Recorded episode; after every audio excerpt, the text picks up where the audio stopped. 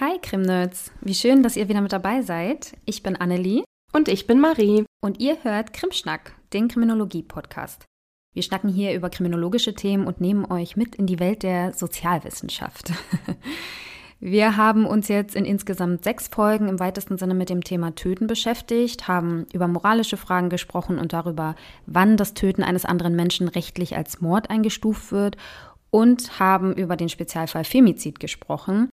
Und auch heute geht es wieder um das Thema Tod, und zwar um den Tod vieler, vieler Menschen durch die Hand anderer Menschen. Und wenn euch das zu sehr zusetzt, dann skippt bitte diese Folge und passt auf jeden Fall auf euch auf. Das ist uns total wichtig. Wir sprechen heute über das Thema Genozid. Dabei handelt es sich um eines der schlimmsten und grausamsten Verbrechen, dem sehr, sehr viele Menschen in der Geschichte und auch hier in Deutschland schon zum Opfer gefallen sind und über das man doch in seinem Alltag irgendwie so wenig hört oder zu dem man so, so wenig Bezugspunkte hat irgendwie. Und ich glaube oder ich bin mir sicher, bei den allermeisten Menschen löst der Begriff auch deutlich weniger Schrecken aus als zum Beispiel Terrorismus oder Serienmord. Dabei sind in den vergangenen 100 Jahren weltweit viel mehr Menschen einem Genozid zum Opfer gefallen als TerroristInnen oder SerienmörderInnen zusammen. Gefühlt handelt es sich dennoch um ein Verbrechen, ja, der Vergangenheit irgendwie. Aber ist dem denn wirklich so? Und was versteht man eigentlich unter einem Genozid? Und wie kommt es überhaupt zu diesem Verbrechen? Was können wir vielleicht auch daraus lernen? Und warum sind wir emotional weniger berührt von Genoziden als von anderen oder von einzelnen Morden? Darum und um vieles mehr soll es heute gehen. Aber weil das ganze Thema wieder sehr, sehr umfangreich ist und wir uns auf jeden Fall auch noch ausführlich mit einem Experten unterhalten wollten, wird es diesmal auch nicht nur ein Zweiteiler, sondern sogar ein Dreiteiler. Aber keine Sorge, der zweite Teil sozusagen wird schon in zwei Wochen kommen. Also wir machen das jetzt zügig hintereinander, damit wir euch nicht allzu lange auf dem Trockenen lassen.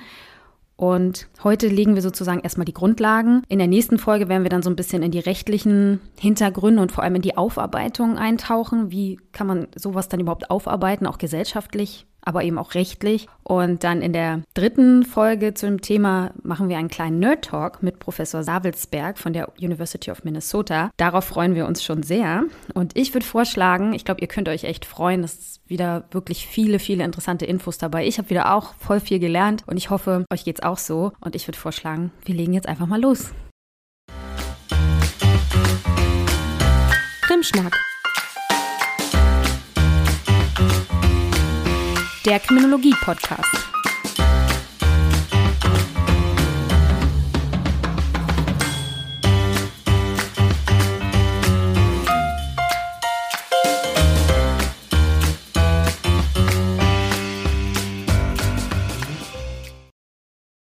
Wie so häufig bei uns fangen wir erstmal mit dem Begriff an. Was ist überhaupt ein Genozid und gibt es vielleicht auch Aspekte, die an dem Begriff oder der Definition problematisch sind? Während Massenmorde ja keine Neuheit sind und auch bis in die Antike zurückverfolgt können, was wir aber jetzt natürlich nicht machen, hat sich der Charakter von Massenmorden über die Zeit hinweg verändert. Über die Zeit wurde nämlich eine viel komplexere Planung und Organisation von solchen Morden durch die Einführung neuer Technologien, aber auch bürokratischer Rationalität oder massenmedialer Propaganda erreicht und dadurch kam es natürlich auch zu weitaus höheren Opferzahlen als zuvor. Deshalb wurde dann seit dem 19. Jahrhundert versucht, Massengewalt durch verbindliche Rechtsnormen einzudämmen, was zumindest dazu geführt hat, dass man begonnen hat, Massenmorde auch als Verbrechen und Verstöße gegen internationale Rechtsordnung zu bewerten. Aber erst 1944 wurde der Begriff des Genozids von dem Friedensforscher und Jurist Raphael Lemken anlässlich des Völkermords an den europäischen Jüdinnen und Juden geprägt. Und der Begriff selbst setzt sich aus dem Griechischen und Lateinischen zusammen und kann als Völkermord übersetzt werden. Also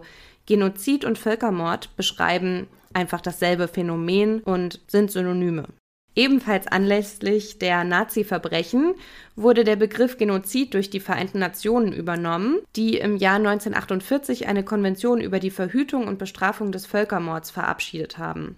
Völkermord bezeichnet dieser Konvention zufolge die vorsätzliche und systematische Ermordung von Volksgruppen oder sogar von ganzen Völkern aufgrund ihrer nationalen, ethnischen oder sozialen Merkmale und/oder Zugehörigkeiten oder aufgrund ihrer religiösen Überzeugung. Der Völkermordkonvention zufolge stehen die folgenden Handlungen unter Strafe und sollen, wenn möglich, auch verhindert werden Also es ist verboten, Mitglieder der betreffenden Gruppe zu töten oder ihnen schweren körperlichen oder mentalen Schaden zuzufügen oder sie vorsätzlich Lebensumständen auszusetzen, die die teilweise oder vollständige physische Zerstörung der Gruppe hervorrufen werden oder Maßnahmen aufzuerlegen, die darauf abzielen, Geburten innerhalb dieser Gruppe zu verhindern oder Kinder mit Gewalt von der einen Gruppe in die andere Gruppe zu überführen. Bestraft werden dabei nicht nur sozusagen der durchgeführte Genozid, sondern auch der Versuch oder die Verabredung zum Genozid.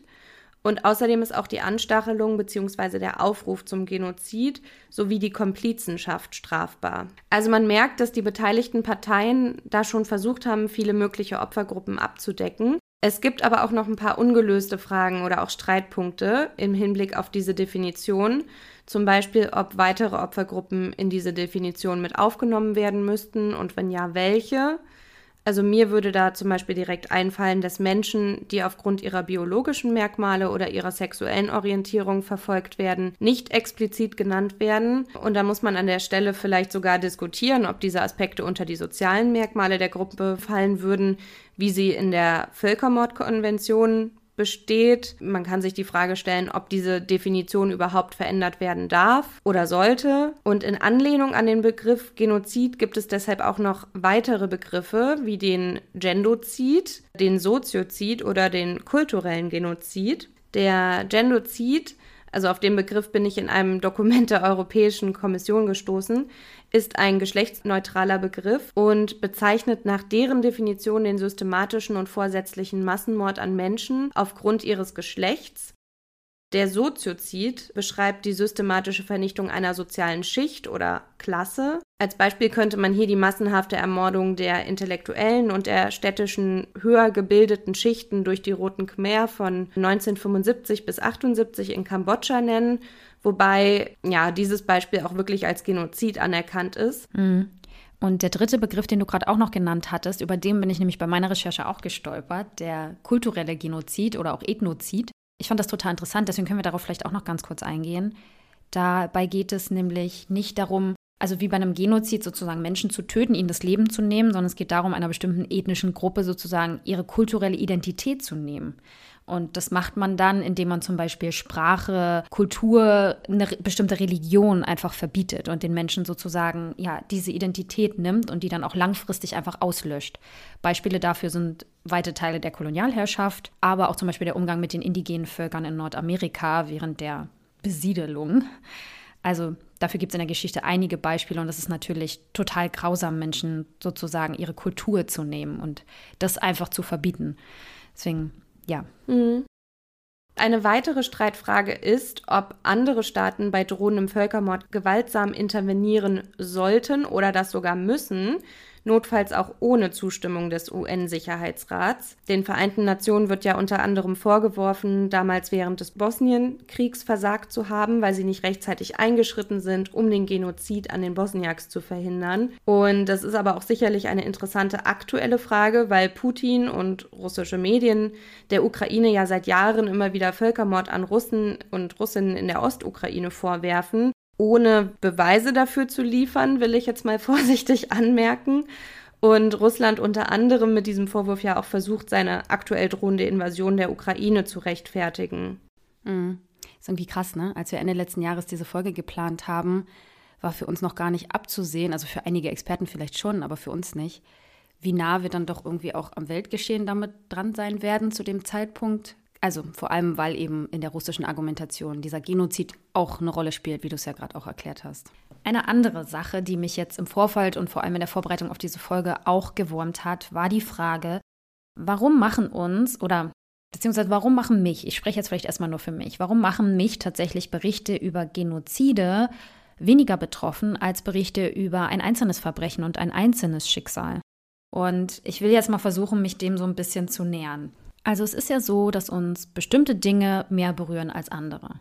Also mich berühren vielleicht bestimmte Dinge auch mehr, als sie dich berühren. Und das hat natürlich mit unseren Erfahrungen als Menschen zu tun, mit unserer Persönlichkeit und so weiter. Aber jetzt mal ganz allgemein gesprochen, warum ist es so für so viele Menschen weniger emotional berührend, über das Sterben vieler tausend Menschen zu hören, als über den Mord in der eigenen Stadt beispielsweise. Oder selbst die Entführung eines britischen Kindes in Portugal. Ich denke jetzt an den Fall Madeleine McCain. Ich denke, davon haben die meisten von euch schon mal gehört. Viele haben vielleicht auch direkt jetzt ein Bild vor Augen.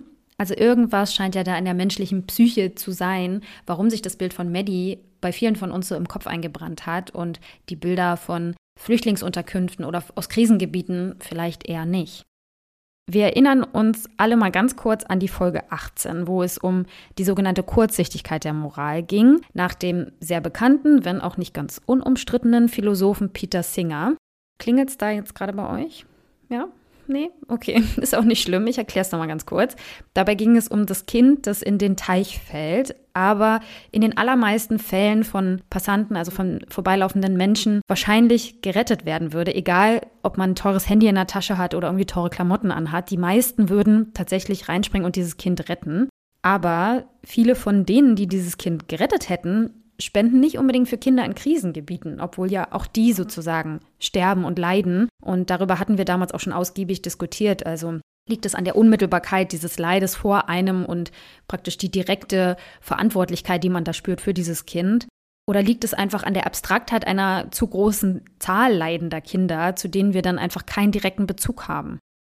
Mit der Frage, warum unser Mitgefühl mit steigender Zahl an Opfern abnimmt, hat sich auch der amerikanische Psychologe Paul Slovich beschäftigt. Und er kam zu dem Schluss, dass es ähnlich funktionieren könnte wie bei anderen Reizen, die so auf uns einströmen.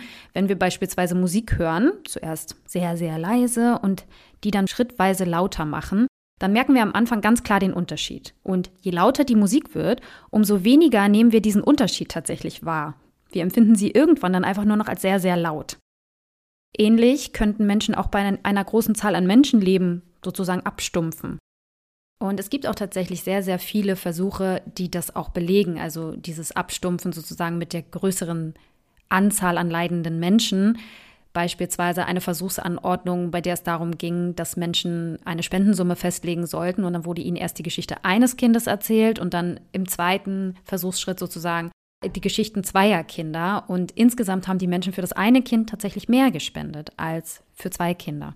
Ein weiterer wichtiger Faktor ist, denke ich auch, ob wir uns auf irgendeine Art und Weise mit den Opfern identifizieren und ob wir einen emotionalen Bezug zu ihnen herstellen. So ist es natürlich was anderes, ob uns die Geschichte eines einzelnen Kindes erzählt wird und von seinem individuellen Leid und wir uns da so reinfühlen können, oder ob abstrakt über eine große Menge an Menschen berichtet wird, die dann eben leiden. Ich denke, auch die enorme Spendensumme, die bei der letzten großen Flutkatastrophe hier in Deutschland zustande gekommen ist, hat damit zu tun, dass wir einfach sagen, Mist, ey, das hätte auch ich sein können, das hätte mein Haus sein können, das hätte meine Familie sein können und wir uns dann natürlich sehr damit identifizieren und dann das Mitgefühl halt auch einfach steigt dadurch.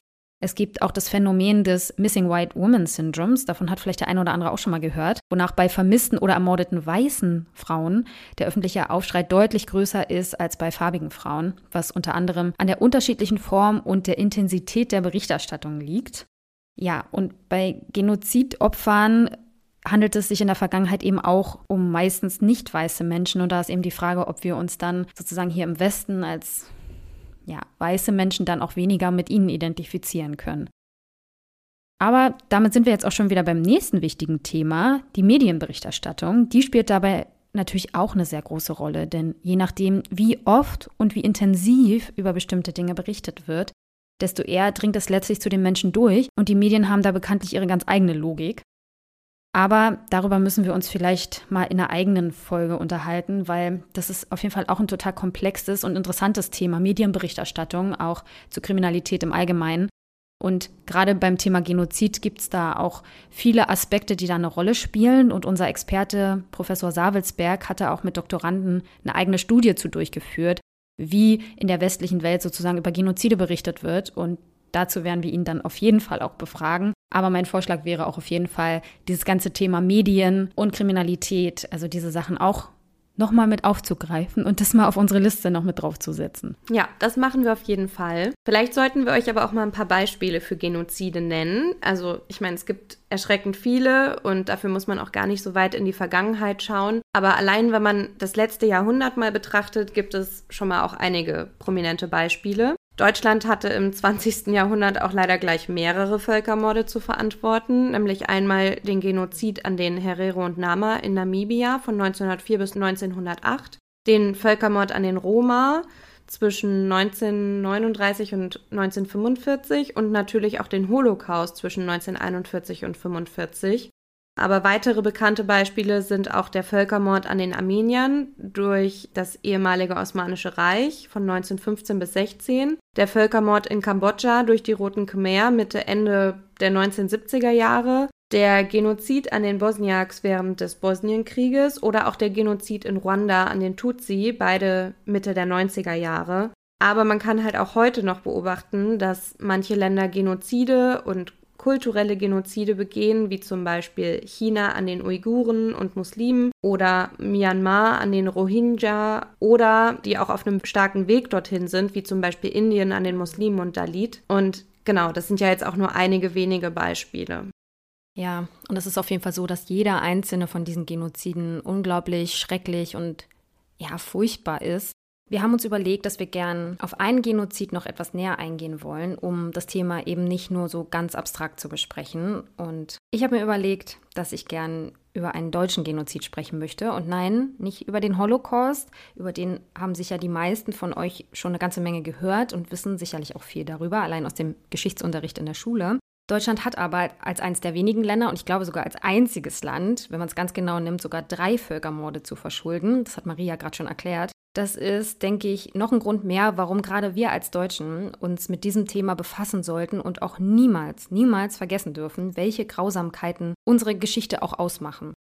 Böhmermann hatte ja gerade ein Bit dazu auch in seiner Show. Es ist halt immer so eine Sache, auch mit der Erinnerungskultur. Natürlich ist es schwer, sich gerade mit so ja, sehr dunklen Seiten der eigenen Geschichte, auch vielleicht der Familiengeschichte, der eigenen Familiengeschichte zu befassen. Deswegen ist es auch tatsächlich so, dass viele Leute die eigene Familiengeschichte deutlich positiver darstellen. Viele Leute glauben, dass in ihrer Familie tatsächlich auch Widerstandskämpfer waren oder Menschen, die einfach Juden geholfen haben oder Sinti und Roma oder anderen Menschen. Und ja, die Zahlen oder das, was wir heute wissen, zeigt aber, dass das wohl in den allermeisten Fällen vielleicht eher nicht so war, dass da vielleicht auch die Erinnerung so ein bisschen verzerrt ist. Aber davon abgesehen ist es halt gerade bei diesem Völkermord, um den es jetzt geht, auch tatsächlich so, dass ich zumindest, bevor ich mich da aktiv mit befasst habe vor ein paar Jahren, tatsächlich noch nichts darüber gehört hatte. Also weder im Geschichtsunterricht noch wirklich in den Nachrichten. Also es war natürlich schon mal hier und da eine Meldung, aber so richtig intensiv und vor allem in den Details, muss ich sagen, ich hatte keine Ahnung und ich kann mir vorstellen, dass es vielen von euch auch so geht. Deswegen werden wir jetzt einfach mal darüber sprechen und diese Bildungslücke ein für alle Mal schließen. Wir reisen jetzt mal nach Namibia, einem wunderschönen Wüstenstaat im südlichen Afrika.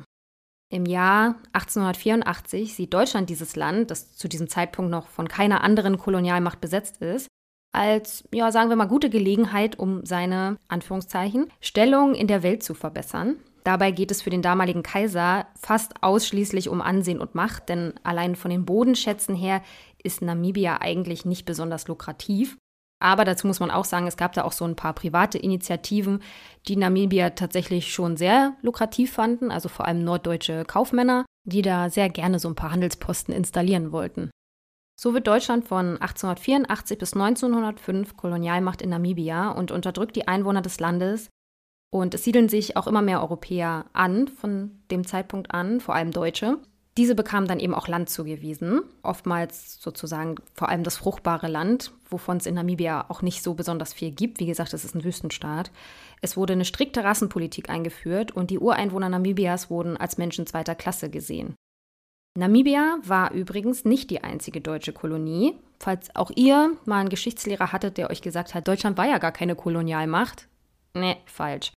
Deutschland war durchaus Kolonialmacht und Deutschland hatte durchaus Kolonien, wenn auch vielleicht nicht so viele und vielleicht auch nicht so lange wie andere Länder. Aber Deutschland herrschte auch unter anderem in Kamerun, Togo, Tansania, Burundi und Ruanda.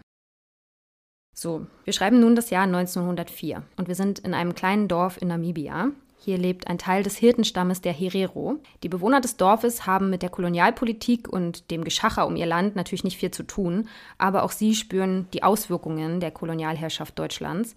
Denn die neuen Siedler nahmen ja nicht nur große Teile des Weidelandes, sondern auch die so wichtigen Wasserquellen in Anspruch. Und das ist vor allem für die Herero einfach verheerend gewesen, weil sie hauptsächlich von der traditionellen Viehzucht lebten und sich ihrer Lebensgrundlage beraubt sahen. Hinzu kommt eine seit einiger Zeit grassierende Rinderpest, die vielen Tieren das Leben kostete und für große Hungersnöte im ganzen Land sorgte. Und so ist es auch in diesem kleinen Dorf der Herero. Die Menschen haben Hunger, es gibt kaum noch Vieh, Seit Jahren werden sie ausgebeutet und beraubt von den kolonialen Truppen und ihr Leben scheint den Weißen einfach nichts wert zu sein. Bei den kleinsten Vergehen oder Widerworten gibt es harte körperliche Strafen. Als aber ein Mädchen des Dorfes durch einen weißen Mann vergewaltigt wurde und der Chief es verhandeln wollte, geschah nichts. Weiße Menschen verhandeln nur vor weißen Gerichten und weiße Gerichte sehen die Schuld immer bei den Schwarzen. Das wissen die Dorfbewohner. Es hat einfach keinen Sinn. Selbst Mord bleibt auf diese Weise ungesühnt was den Ärger und die Wut einfach weiter schwelen lässt. Nun hat zu diesem Zeitpunkt der Oberhäuptling der Herero, Samuel Maharero, alle Brüder zum Widerstand aufgerufen. Sie dürften sich nicht mehr alles gefallen lassen, sagte er. Die Herero sind ein stolzes und starkes Volk, sagte er. Und alle stimmten ihm zu. Alle Herero-Stämme verbündeten sich und planen ein gemeinsames Vorgehen. Nun sind alle Menschen im Dorf in Aufbruchstimmung. Und schließlich ziehen viele Männer aus, um deutsche Militärstationen zu belagern, Bahnlinien zu blockieren und Telegrafenverbindungen zu kappen. Die Reaktion der Deutschen fiel zuerst schwächer aus, als alle geglaubt hatten, denn sie mussten zeitgleich einen Aufstand der Nama bekämpfen und hatten einfach nicht genug Truppen zu dem Zeitpunkt. Und zunächst macht sich auch ein bisschen Hoffnung unter den Herero breit, dass sie vielleicht doch eine Chance hätten gegen die deutschen Besetzer. Die Kämpfe ziehen sich aber sehr lange hin, bis schließlich der deutsche General Lothar von Trotha, vielleicht hat der eine oder andere den Namen schon mal gehört, dann das Kommando übernimmt und einen gezielten Vernichtungskrieg gegen die Aufständischen plant. Nun ist es aber so, dass er militärisch die Herero und auch die Nama nicht wirklich besiegen kann. Und so entscheidet er sich einfach, sie alle in die Omaheke-Wüste zu treiben und diese dann mit seinen Truppen komplett abzuriegeln, sodass sie in der Wüste ja, gefangen waren. Auch die Frauen und Kinder aus unserem Dorf werden in die Wüste getrieben. Der Kommandant wusste natürlich, genau wie alle anderen Beteiligten, dass das für alle in dieser Wüste den Tod bedeuten würde. Aber es ging schließlich um das Ansehen des Deutschen Reiches und so war ihm jedes Mittel recht. Die Einstellung war so ein bisschen, Deutschland kann sich ja nicht von so aufständischen afrikanischen Stämmen jetzt hier so auf der Nase herumtanzen lassen. So, da musste eine harte Hand gezeigt werden, so, ja, so wie man damals halt einfach drauf war, ne? Im Dezember 1904 begnadigte Kaiser Wilhelm dann schließlich die letzten Überlebenden der Herero und Nama, die doch irgendwie aus der Wüste entkommen konnten. Ja, ich würde jetzt mal zynisch sagen, ja, wie gnädig von ihm. Richtig ekelhaft. Die wenigen Überlebenden lebten aber nun nicht etwa in Freiheit, sondern kamen dann in Konzentrationslager und Arbeitslager und auch dort starben dann noch mal viele an Hunger, Durst oder halt Krankheiten. Ja, und bis heute gedenken die Nachkommen der Herero und Nama der Verstorbenen an einem speziellen Hero Day. Und mich würde jetzt natürlich sehr interessieren, habt ihr schon mal von diesem Völkermord gehört? Hattet ihr das in der Schule oder habt ihr sonst irgendwie davon gehört? Vielleicht gerade die Jüngeren unter euch? Ich hoffe, oder es wäre ja wünschenswert, dass das heutzutage tatsächlich im Geschichtsunterricht auch gelehrt wird. Bei uns war es leider nicht so. Bei mir war es tatsächlich so, also es stand nicht auf dem regulären Lehrplan, sondern es war ein extra Referat, weil ich glaube, eine Klassenkameradin von mir krank war oder irgendwie musste sie noch Punkte einholen, um alle Leistungen vollbracht zu haben. Und da hat sie sozusagen dann ein Referat gehalten und über das Thema referiert. Ja, aber immerhin, ne? Ja, aber ansonsten hätten wir das so auch nicht in der Schule gehabt. Finde ich eigentlich total erschreckend. Wir hatten ganz, ganz, ganz häufig die anderen Genozide, aber dass dieser Genozid nicht auf dem Lehrplan stand, schon, schon ein Armutszeugnis. Ja, auf jeden Fall, das finde ich auch. Das könnte auch unter anderem daran liegen, dass Deutschland sich ja viele, viele Jahrzehnte geweigert hat, diesen Genozid überhaupt als solchen anzuerkennen. Aber diese Haltung hat sich ein Glück in den letzten Jahren geändert. Mittlerweile erkennt Deutschland den Völkermord offiziell an und es gab sogar ein historisches Versöhnungsabkommen mit Namibia im letzten Jahr. Und dessen Verhandlung hat stolze sechs Jahre gedauert. Und das wird auch durchaus kritisch gesehen, vor allem wegen der Formulierung darin. Das heißt nämlich, die Gräueltaten, die in Anführungszeichen aus heutiger Sicht als Völkermord bezeichnet werden. Und das führt dann dazu, dass die Anerkennung nicht rückwirkend gilt sozusagen und dass auch keine direkten juristischen Konsequenzen daraus abgeleitet werden können. Und auch die Summe von 1,1 Milliarden Euro erscheint jetzt erstmal vielleicht viel, aber viele Menschen sagen, das ist eigentlich viel zu gering für das angerichtete Unheil sozusagen. Wobei da natürlich immer die Frage ist, inwieweit kann Geld sowas überhaupt jemals gut machen? Aber gerade die Nachkommen der Herero und Nama, wenn man sich das mal in Dokumentationen anschaut und sich damit mal befasst, merkt man, die leben teilweise noch heute in sehr, sehr großer Armut und besitzen bis heute kaum Land. Und ich kann zu dem Thema wirklich den Podcast von Jung und Naiv mit Professor Jürgen Zimmerer empfehlen.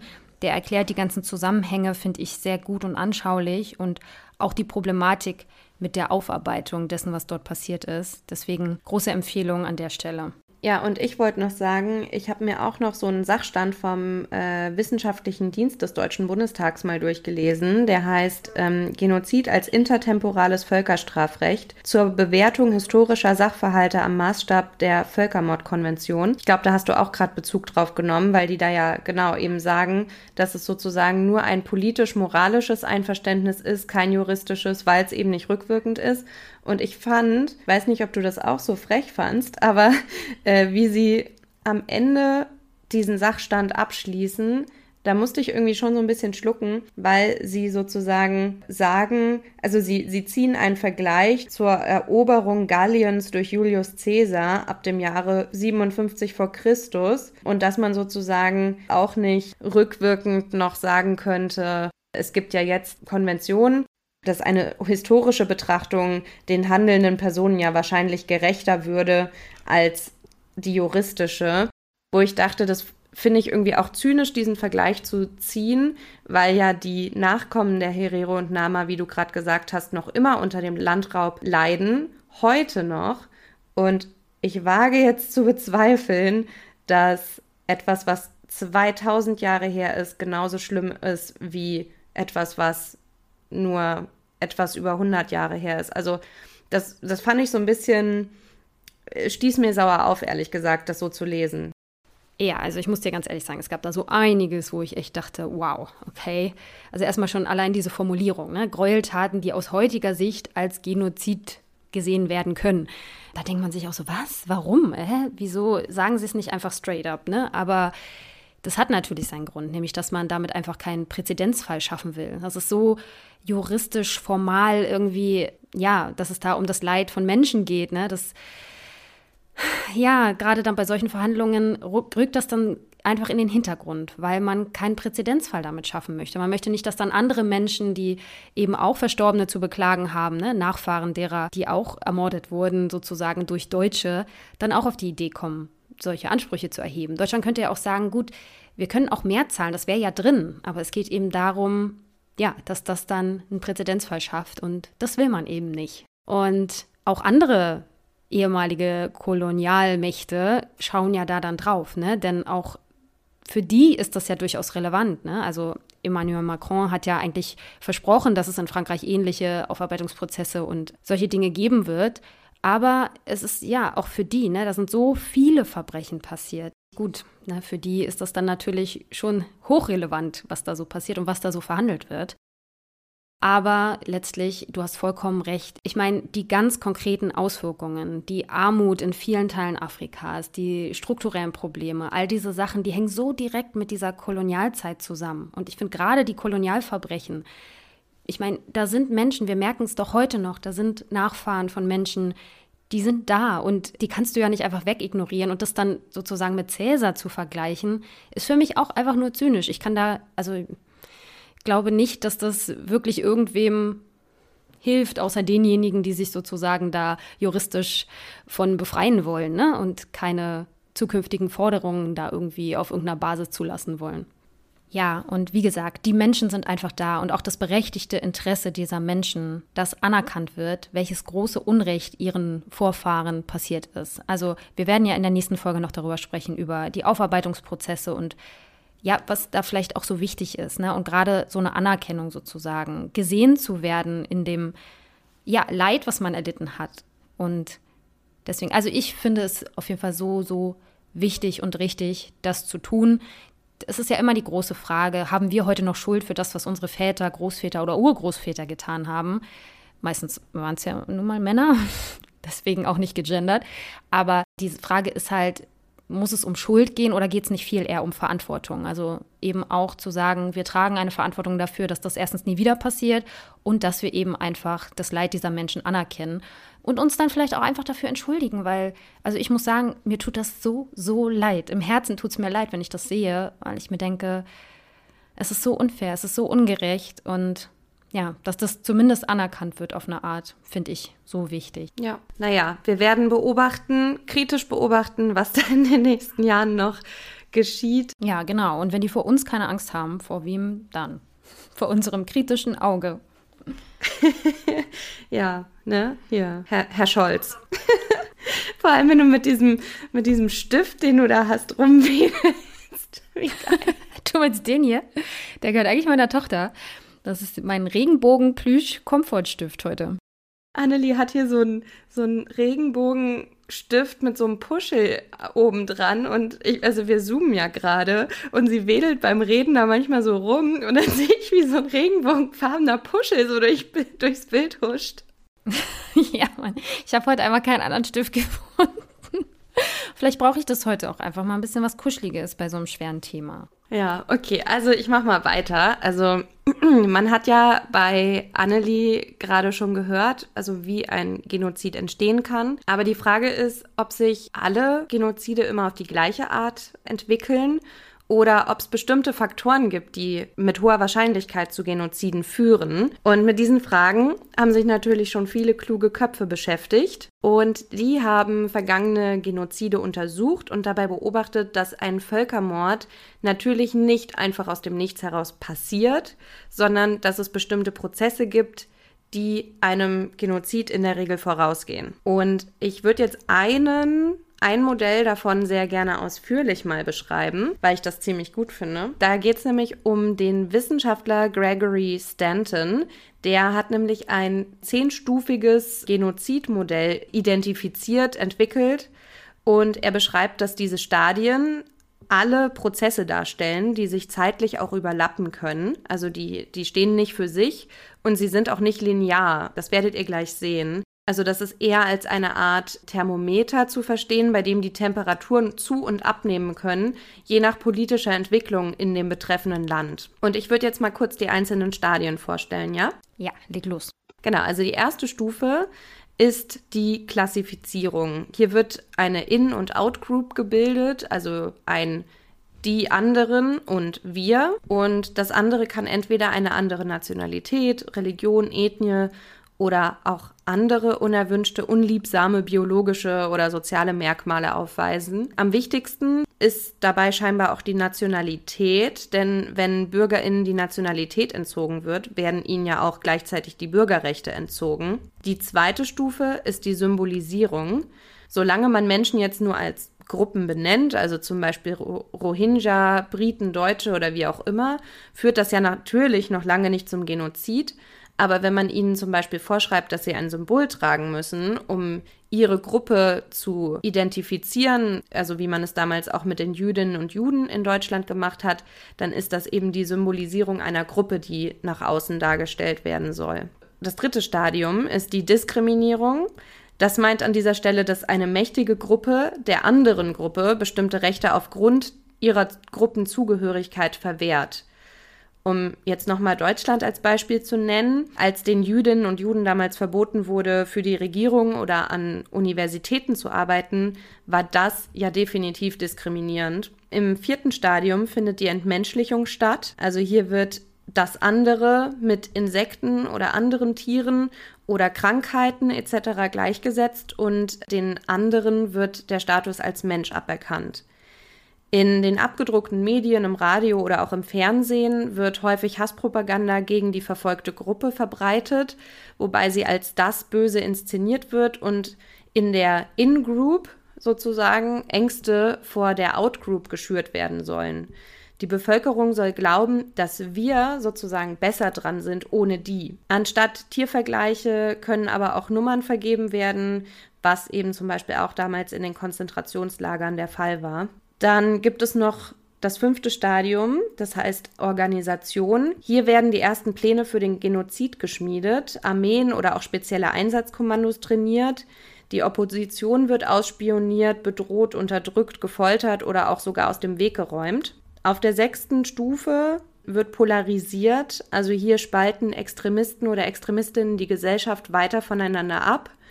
Es gibt vielleicht auch Gesetze, die verabschiedet werden, die Ehen zwischen den Gruppen verbieten oder vielleicht sogar die soziale Interaktion generell. Und weil Mitglieder der eigenen Gruppe in Anführungsstrichen am ehesten einen Genozid stoppen können, werden Widersacher aus der eigenen Gruppe häufig auch als erstes festgenommen oder ermordet, gefolgt von führenden Mitgliedern aus der Opfergruppe. Die Täterinnengruppe könnte zum Beispiel auch Gesetze erlassen, die ihnen die totale Macht über die verfolgte Gruppe gewährt und der Opfergruppe ihre Bürgerrechte und Freiheiten nimmt. Und die Opfergruppe wird eben auch versucht zu entwaffnen, damit sie dann eben unfähig zur Selbstwehr sind. Dann im nächsten Stadium wird der Genozid vorbereitet. Äh, hier plant die Führung der In-Group die finale Lösung für die Out-Group.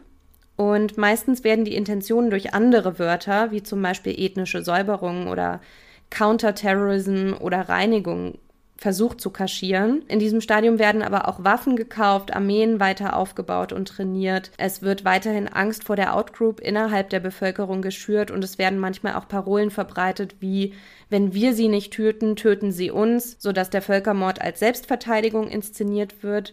Und hier wird auch nochmal die Rhetorik verhärtet und es gibt auch immer mehr Hasspropaganda, die verbreitet wird.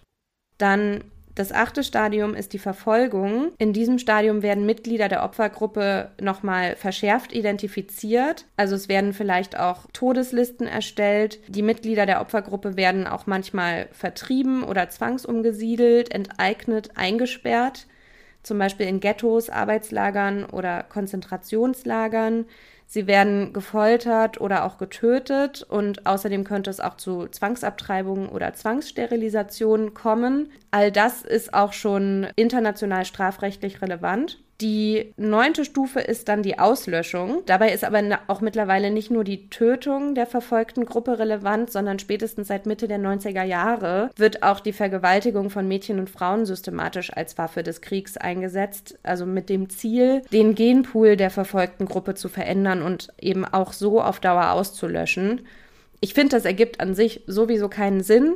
Natürlich nicht, aber auch nicht jede Ideologie verfolgt dieses Narrativ. Naja, und auch manchmal kann sich aus so einem Auslöschungsvorhaben auch ein bilateraler Genozid aus Rache an der ursprünglichen Täterinnengruppe entwickeln. Das letzte Stadium heißt Leugnung und das kann natürlich auch schon während des Genozids stattfinden und sich auch danach noch lange weiter ausdehnen. Die türkische Regierung leugnet ja noch heute den Genozid an den Armeniern und auch Deutschland hat sich, wie du vorhin meintest, ja auch wirklich lange nicht zu dem Genozid an den Herero und Nama bekannt. Und in Bosnien wurden zum Beispiel Massengräber wieder ausgehoben und an andere Orte verlegt, um halt die Taten zu vertuschen. Es gibt natürlich auch noch weitere Faktoren und Modelle oder Indizes, die als eine Art Frühwarnsystem entwickelt wurden. Und ich würde jetzt gerne nur noch eine weitere Möglichkeit nennen. Es gibt nämlich den Fragile States Index von der NGO Fund for Peace, bei dem nach Analysen von zwölf Faktoren beurteilt wird, wie verletzlich ein Staat für einen Zusammenbruch ist. Aber natürlich haben auch die verschiedenen staatlichen und internationalen Organe und Institutionen ihre Maßstäbe, an denen sie die Gefährdung von erneuten Genoziden festmachen können. In der Vergangenheit haben Völkermorde häufig in Ländern stattgefunden, die sich politisch oder gesellschaftlich bereits in einer Krise befunden haben, also entweder durch Krieg und oder Ressourcenknappheit und in denen es deshalb bereits auch Spannungen zwischen einigen Parteien gab, also wie zum Beispiel in Ruanda. Dort haben die Kolonialmächte, bevor sie Ruanda wieder in die Unabhängigkeit entlassen haben, nämlich innergesellschaftliche und innerpolitische Spannungen zwischen den dort lebenden Ethnien verursacht. Aber wie wir gerade anhand der zehn Stadien gesehen haben, spielt eben auch das Mindset eine besonders große Rolle, weil ja trotzdem nicht in jedem Land, in dem es eine Krise gibt, auch sofort ein Genozid stattfindet. Also es kommt halt auch darauf an, welche Ideologie durch die Regierung, die Medien und auch die Gesellschaft geformt und verfestigt wird.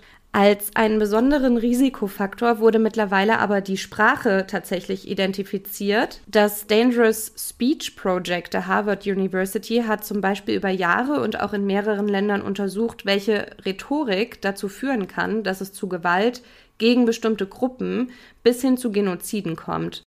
Und besonders interessant daran ist, dass es sich bei der Sprache, die verwendet wurde, also die, die dort sozusagen untersucht haben, nicht um illegale Wörter oder Rhetorik handelt, sondern häufig um Sprache, die durch die Freiheit zur Meinungsäußerung gedeckt ist. Also das, was die WissenschaftlerInnen im Verlauf des Projekts entdeckt haben und als gefährliche Sprache identifiziert haben, ist gar nicht mal deckungsgleich mit Hassrede, die ja jetzt hierzulande zum Beispiel verboten ist, sondern gefährliche Sprache ist erstens häufig geprägt von gezielter Desinformation über eine bestimmte Gruppe und sie erzeugt zweitens Angst und Hass und verletzt die betreffenden Gruppen drittens indirekt, weil sie Menschen dazu anstachelt, gegen die betreffende Gruppe zu agieren oder zumindest eine Abneigung gegen diese Gruppe zu entwickeln. Und dabei gibt es eben auch häufig verwendete Methoden, die identifiziert wurden. Das sind einmal die Entmenschlichung, also die Bezeichnung der betreffenden Gruppe als Insekten oder andere Tiere oder Pack, Gesindel oder ähnliches, das hatten wir ja gerade schon. Dann eine weitere Methode ist die spiegelverkehrte Anklage, also das meint die Verdrehung der tatsächlichen Machtverhältnisse, bei der sich die Täterinnen als die Opfer der betreffenden verfolgten Gruppe inszenieren. Da muss ich jetzt auch gerade an Russland denken tatsächlich. Ähm, dann gibt es noch die Möglichkeit, Sorge um die Integrität und Reinheit der eigenen Gruppe in Anführungsstrichen zu schüren. Und eine andere Methode ist es, Ängste zu schüren, dass Angehörige der Outgroup sozusagen die Mädchen und Frauen der In-Group sexuell missbrauchen, auf ihre Seite ziehen oder abschlachten könnten. Und schließlich gibt es auch noch die Möglichkeit, Mitglieder aus der In-Group als unloyal oder verräterisch zu bezeichnen, wenn sie mit der Outgroup empathisch sind. So von wegen vielleicht, das sind jetzt, das sind keine richtigen Deutschen oder du bist ja kein Patriot oder irgendwie sowas. Ja, das ist einfach gruselig. Also während du das so schilderst, läuft es mir die ganze Zeit kalt den Rücken runter, aber ich muss sagen, das kommt einem ja auch hier aus Deutschland einfach bekannt vor. Und ich meine jetzt nicht die Nazi-Rhetorik während des Holocausts oder auch davor, sondern auch heutzutage. Auch heutzutage, auch Politiker und Menschen, auch im Internet, die sich dann immer wieder so äußern, gerade halt bestimmte Gruppen, die sich dann immer wieder so äußern. Traurig und gefährlich, wie wir jetzt gelernt haben. Echt gefährlich. Man muss da aufpassen, weil Sprache ist halt einfach so ein wichtiges Tool irgendwie und kann auch so manipulativ benutzt werden. Genau, und all das sind dann eben Sprachmuster, die als gefährlich eingestuft werden müssen, weil halt auch beobachtet wurde, dass das eben frühe Warnzeichen für Gewalt sind.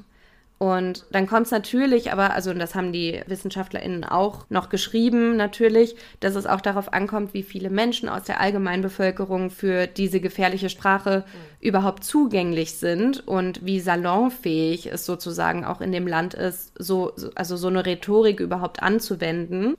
Also ich packe den Link dazu auf jeden Fall in die Show Notes. Das heißt, könnt ihr, falls ihr nachgucken wollt, ist auch dangerousspeech.org. Fand ich auf jeden Fall super spannend und auch durchaus einleuchtend und sie nennen halt auch viele Beispiele. Und ja, ich gebe dir voll recht. Also ich finde auch, dass man in Deutschland diese Sprachmuster in einigen politischen Lagern erkennen kann. Ja, da kann man nur, wie du gerade ja auch gesagt hast, hoffen, dass halt der Großteil der Bevölkerung diese Rhetorik einfach gar nicht anspricht und ja, sich dagegen so ein bisschen immunisiert. Ja. So, das war jetzt wieder eine ganze Menge Input und wir haben jetzt von dir ja einige Faktoren gelernt, die ExpertInnen heutzutage ausmachen, die zu Genoziden führen könnten.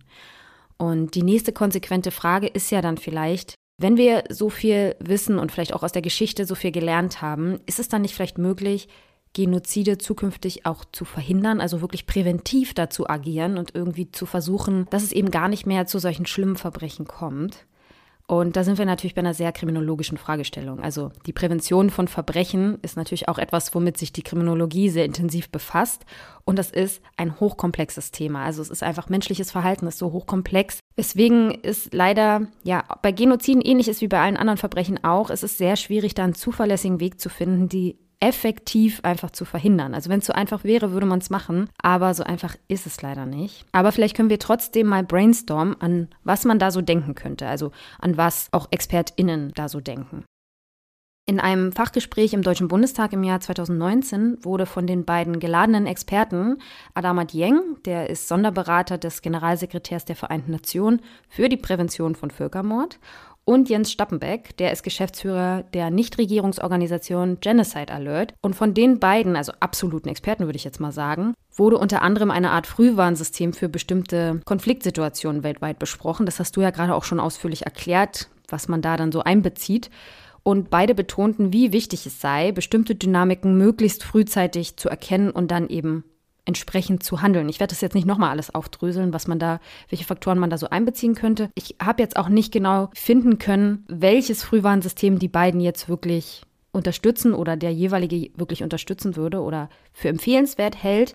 Aber meine Frage dabei ist eben dann auch, sagen wir mal, wir würden ein wirklich zuverlässiges Frühwarnsystem entwickeln auf wissenschaftlicher Basis, dann ist ja schon mal die erste Hürde. Das muss ja mit Daten gefüttert werden. Wie geschieht das? Wer macht das? Also da müssen ja in diesen Ländern Leute sein, die sozusagen die Daten sammeln und da einspeisen und dann ja, wird es irgendwie ausgewertet. Und das irgendwie ja weltweit, in allen Regionen weltweit. Das stelle ich mir sehr, sehr schwierig vor, das jetzt ja, umzusetzen. Dann die andere Frage, selbst wenn das ginge, ist ja auch, was dann? Also das Frühwarnsystem schlägt aus, zeigt rot, da ist irgendwo eine Krise, da ist irgendwo, wird es brenzlig, da droht das zu eskalieren. Was passiert dann? Sagt man dann der Regierung sozusagen, du, pass mal auf, da ist jetzt gerade. Gut, wenn die Regierung da irgendwie involviert ist, wird es nicht viel bringen. Oder, keine Ahnung, marschiert dann da irgendwer ein und verhindert dann sozusagen den Konflikt. Das ist ja auch so eine Dynamik. Wie will man da intervenieren? Als internationale Staatengemeinschaft meine ich jetzt, also als von außen. Natürlich im Land selbst, da gibt sicherlich Mittel und Wege, aber je nachdem, wie die Lager gestellt sind, sozusagen, stelle ich mir einfach total schwierig vor, wie man das dann umsetzen will, weil auch die beiden Experten sagten, es sei wichtig, so ein Frühwarnsystem zu haben, um solche Dynamiken möglichst frühzeitig zu erkennen und dann eben entsprechend zu handeln. Und gerade dieses Handeln, das ist für mich irgendwie noch ein großes Fragezeichen, wie das konkret aussehen soll. Mhm. So, und die nächste Sache ist, wir haben ja mittlerweile ein internationales Strafrecht und wir haben auch einen internationalen Strafgerichtshof in Den Haag. Darüber werden wir in der nächsten Folge auf jeden Fall auch noch ausführlicher sprechen, was es damit auf sich hat und was da alles so mit zusammenhängt und welche Befindlichkeiten und so weiter. Aber Tatsache ist, wir haben so etwas. Das ist ja eine gute Entwicklung sozusagen. Und jetzt könnte ja die Hoffnung bestehen, dass die Tatsache, dass solche Verbrechen ja, strafrechtlich verfolgt werden und geahndet werden und dann im Nachhinein eben auch bestraft werden, dass das eine abschreckende Wirkung auf Tätergruppen haben könnte. Da ist natürlich das erste Problem. Die Vergangenheit hat ja gezeigt, dass das Eingreifen und Ahnden mit sehr vielen politischen Interessen und Befindlichkeiten zusammenhängt, weswegen ein einheitliches Vorgehen in vielen Fällen ja leider kaum möglich ist. Und das ist auch genau das, was ich vorher meinte mit diesem Eingreifen und wie und in welcher Konstellation das überhaupt möglich sein soll. Das zweite Problem ist aber auch, wie auch bei allen anderen Verbrechen, die vermeintlich abschreckende Wirkung als solche.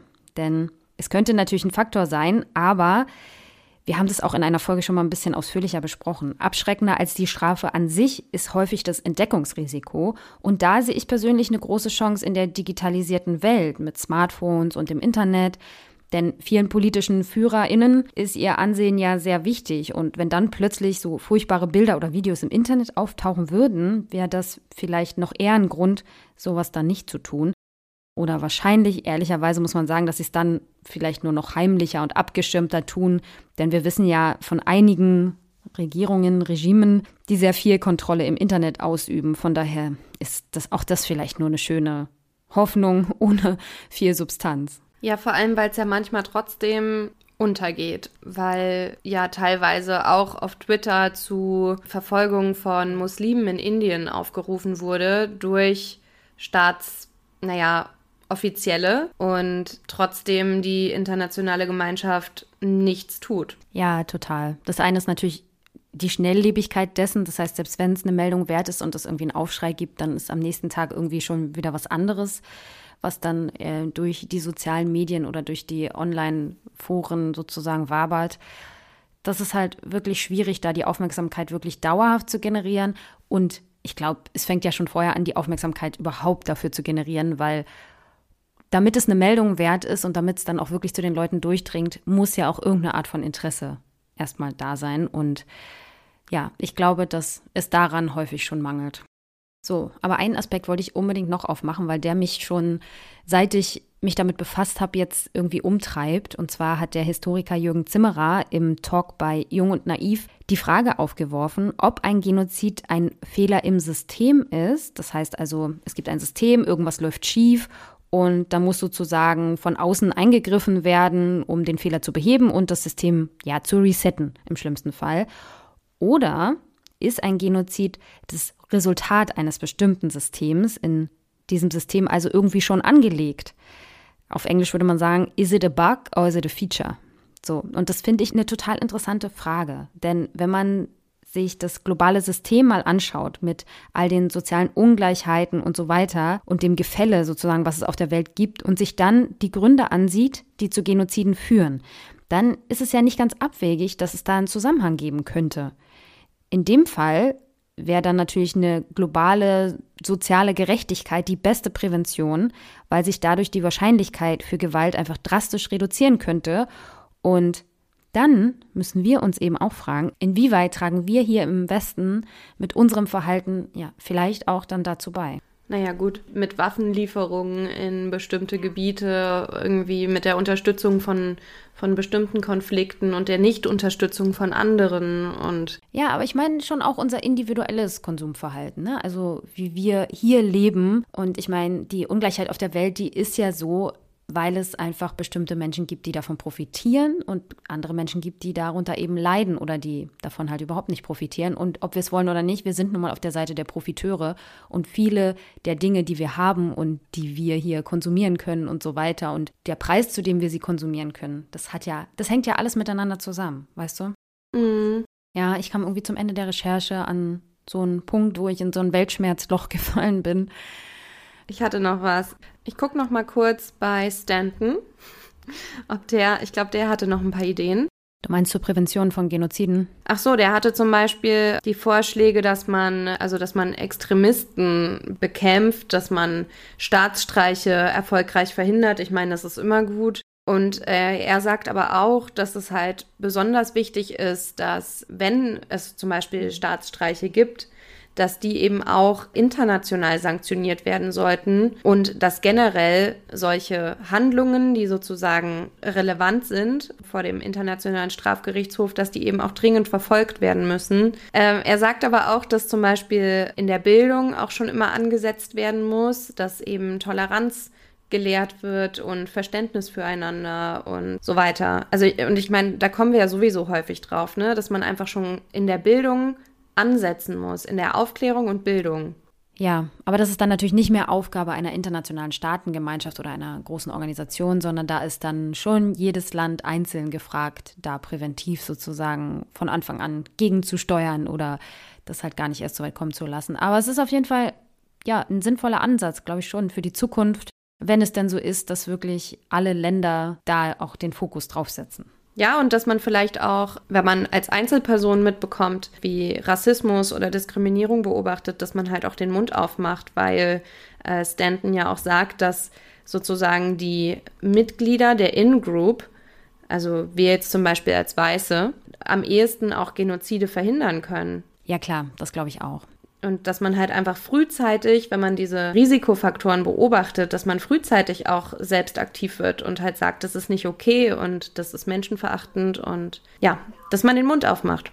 Ja, genau, das ist total wichtig und das sollten wir an der Stelle auch auf jeden Fall festhalten. Also es fängt ja schon damit an, dass man sich nicht aufhetzen lassen darf, nicht jeden Scheiß glauben darf einfach. Du meintest das vorhin bei der Sprache. Es ist so wichtig, wie empfänglich letztlich Menschen für sowas sind. Ne? Und wenn wir eben möglichst nicht empfänglich sind und möglichst uns immunisieren gegen so einen Mist und dann, wenn wir es sehen, uns dann eben auch mit Minderheiten alliieren und einfach sagen, nee, das ist unfair, das ist nicht richtig, ähm, das ist halt einfach falsch und dann den Mund aufmachen, finde ich total wichtig. Und ich finde gerade auch ganz gut, dass wir jetzt, da kann ja auch jeder von uns so seinen Beitrag zu leisten. Und für die Selbstwirksamkeit ist es vielleicht auch ganz gut, wenn jetzt, wenn es doch irgendwas gibt, was man dann ja auch aktiv tatsächlich tun kann, zumindest hier bei uns im Land. Mhm, ja. Ja, und in der nächsten Folge wollen wir uns nochmal mit einem ganz anderen Aspekt beschäftigen. Wir haben ja heute viel gesprochen über die Definition, die Entstehung und die Prävention von Genoziden. Und in der nächsten Folge wollen wir darüber sprechen, was passiert eigentlich, wenn ein Genozid geschehen ist wie kann so ein grausames Verbrechen überhaupt aufgearbeitet werden, also juristisch aufgearbeitet werden. Wir haben heute schon erzählt, dass es ja dieses internationale Strafrecht gibt und den Strafgerichtshof, aber es gibt natürlich auch nationale Gerichte. Und wie kann sowas gesellschaftlich aufgearbeitet werden? Was gibt es da für Mechanismen und Möglichkeiten? Und wie kann es vielleicht auch individuell aufgearbeitet werden? Ähm, auch darüber werden wir sprechen und es wird auf jeden Fall nochmal super, super interessant. Das ist echt ein wichtiges und super interessantes Thema. Genau, ja. Und wir freuen uns, wenn ihr dann auch wieder reinhört und hoffen, euch hat die Folge heute gefallen. Wenn ihr Fragen, Lob oder Anmerkungen habt, schreibt uns gerne bei Facebook oder Instagram. Lasst uns auch gerne ein Abo oder ein paar Likes da. Ihr könnt uns dort jeweils unter dem Stichwort Krimschnack finden und ihr könnt uns aber auch gerne eine E-Mail schreiben unter krimschnack.protonmail.com. Bis zum nächsten Mal. Tschüss. Bis zum nächsten Mal. Tschüssi.